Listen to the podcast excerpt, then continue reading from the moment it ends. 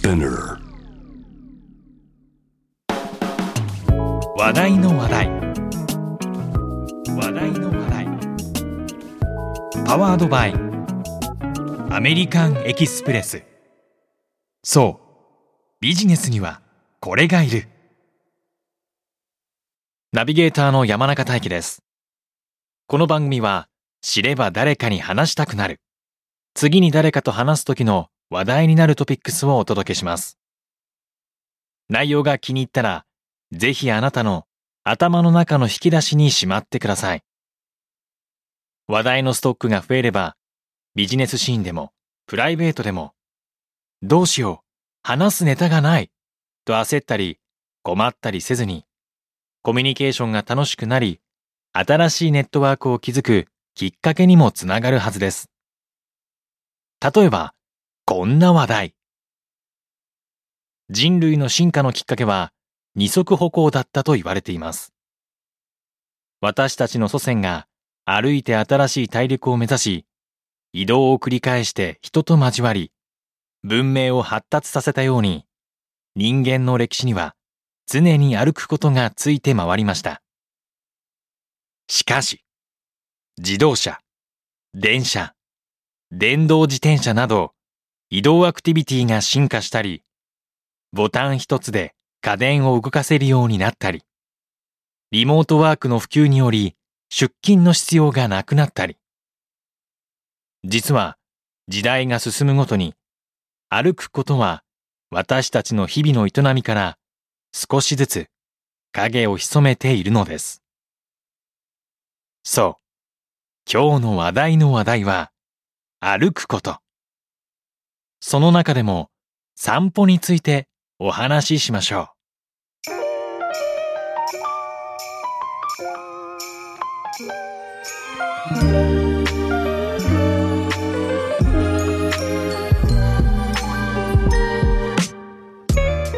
気分転換をするときに近所を歩くあるいはダイエットを意識して一駅分歩いてみるそのちょっとした散歩は実はあなたの体や脳にとてもいい影響を与えているかもしれません。散歩なんてただ歩き回るだけなんじゃないの？という方のためにまずは簡単に日本人と歩くことについてお話ししましょう。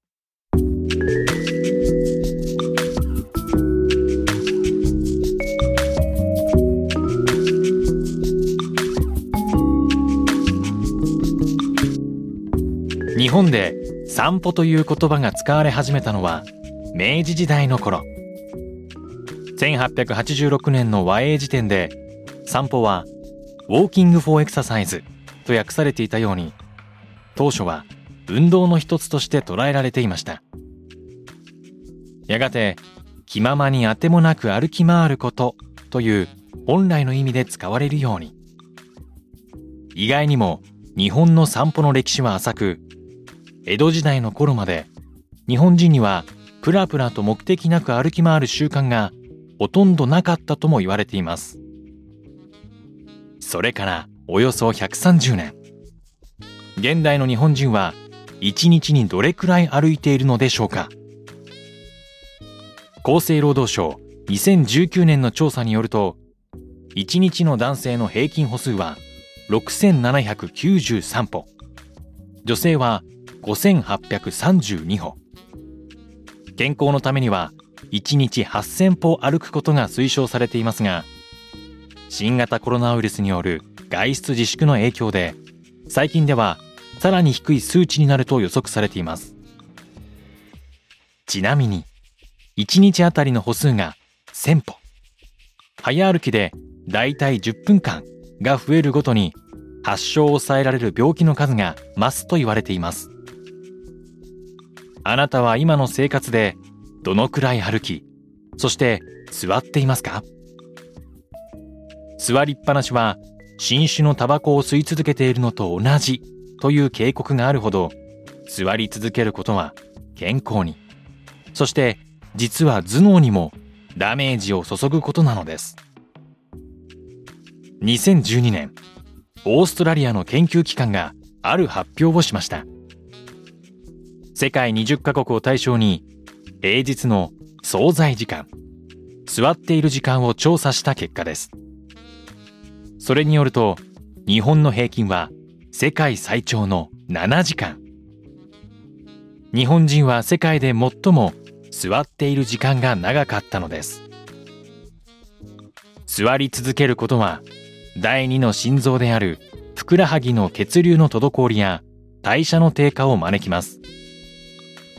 肥満や糖尿病さらに重い病気を引き寄せる原因となってしまうなど何一つ体にいいことをもたらしません。そう。未来の自分の健康のためにも私たちはもっと散歩の時間を増やし足を使うべきなのです。でももっとしっかりスポーツをしたりジムに通う方がいいのでは？と思う方もいるかもしれません。しかし散歩こそが私たちの健康そして創造性を向上させてくれる鍵であるのです。それはなぜでしょうか？散歩は体にも脳にもいい影響を与えてくれることをご存知ですか？ここからは歩くことのメリットについてお話しさせていただきます。ラ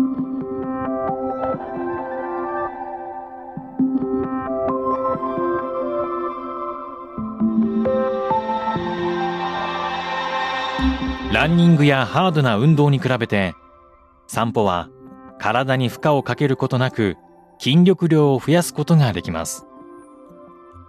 体の血行もスムーズになり、体温が上がり、基礎代謝もアップ。免疫力が高まります。1日30分程度の散歩は、ウイルスにも負けない強い体へと導いてくれるのです。これが第一のメリット。そして第2のメリット。体だけではなく脳にもいい影響があります。有酸素運動により脳へ多量の酸素が運ばれることで神経細胞を成長させる成分が生成これが脳の活性化へとつながるのです。たった10分の散歩や軽い運動でその前後で記憶力を試すテストの成績がアップしたという2018年に発表されたカリフォルニア大学と筑波大学による研究結果も残されています。しかし、有酸素運動が脳にいいのなら、部屋でランニングマシンを使っても同じことではないかと思う方もいるのではないでしょうか。例えば、あなたは散歩をして気分が晴れたり、パソコンの前では思いつかなかったようなアイディアが浮かんだりしたことはありませんか？それは自然があなたの脳の味方をしてくれているのです。生い茂る緑土を踏む感触体中で感じる風。眩しい太陽の光。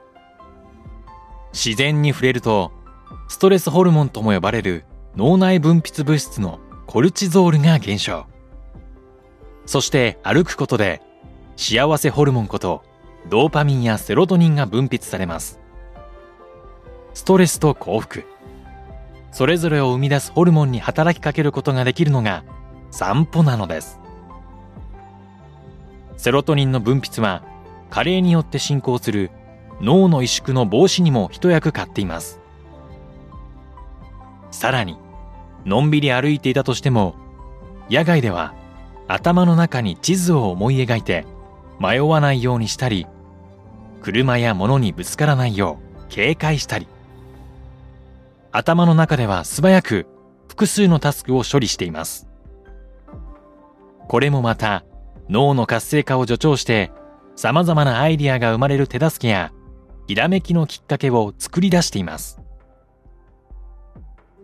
特別な道具や練習は抜きに空いた時間に体と脳に活性化という贈り物ができる散歩。忙しい現代人にふさわしい一石二鳥な健康法であり、習慣だと思いませんか？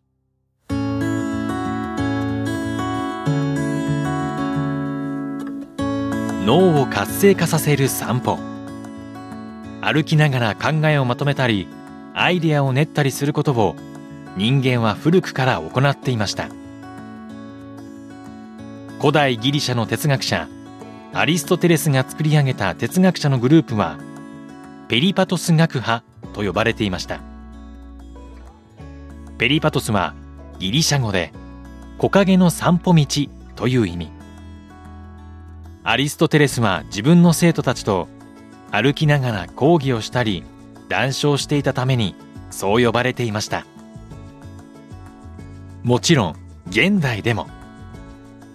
散歩ミーティングをご存知でしょうか？名前の通り外を歩きながら会議や打ち合わせをすること。歩くことで脳を活性化させクリエイティビティを高めた状態で話し合うことで普段とは違う視点のアイディアの誕生が期待されています。ついパソコンやスマートフォンを触ってしまうこともないので集中力も高まります。アメリカやヨーロッパではすでに広まっていてあのスティーブ・ジョブズやマーク・ザッカーバーグツイッター創業者のジャック・ドーシーも好んだミーティング方法と言われています。もちろん上司や同僚とのミーティングに限らず歩きながら一人黙々と考える。一人散歩ミーティングもいいですね。ちなみに一人の時は音声メディアを聞きながらの散歩もおすすめです。声からいろいろなシーンを想像することで脳が刺激され活性化へつながるのだとか。この番組を散歩のお供にしていただくのもいいかもしれません。一度お試しください。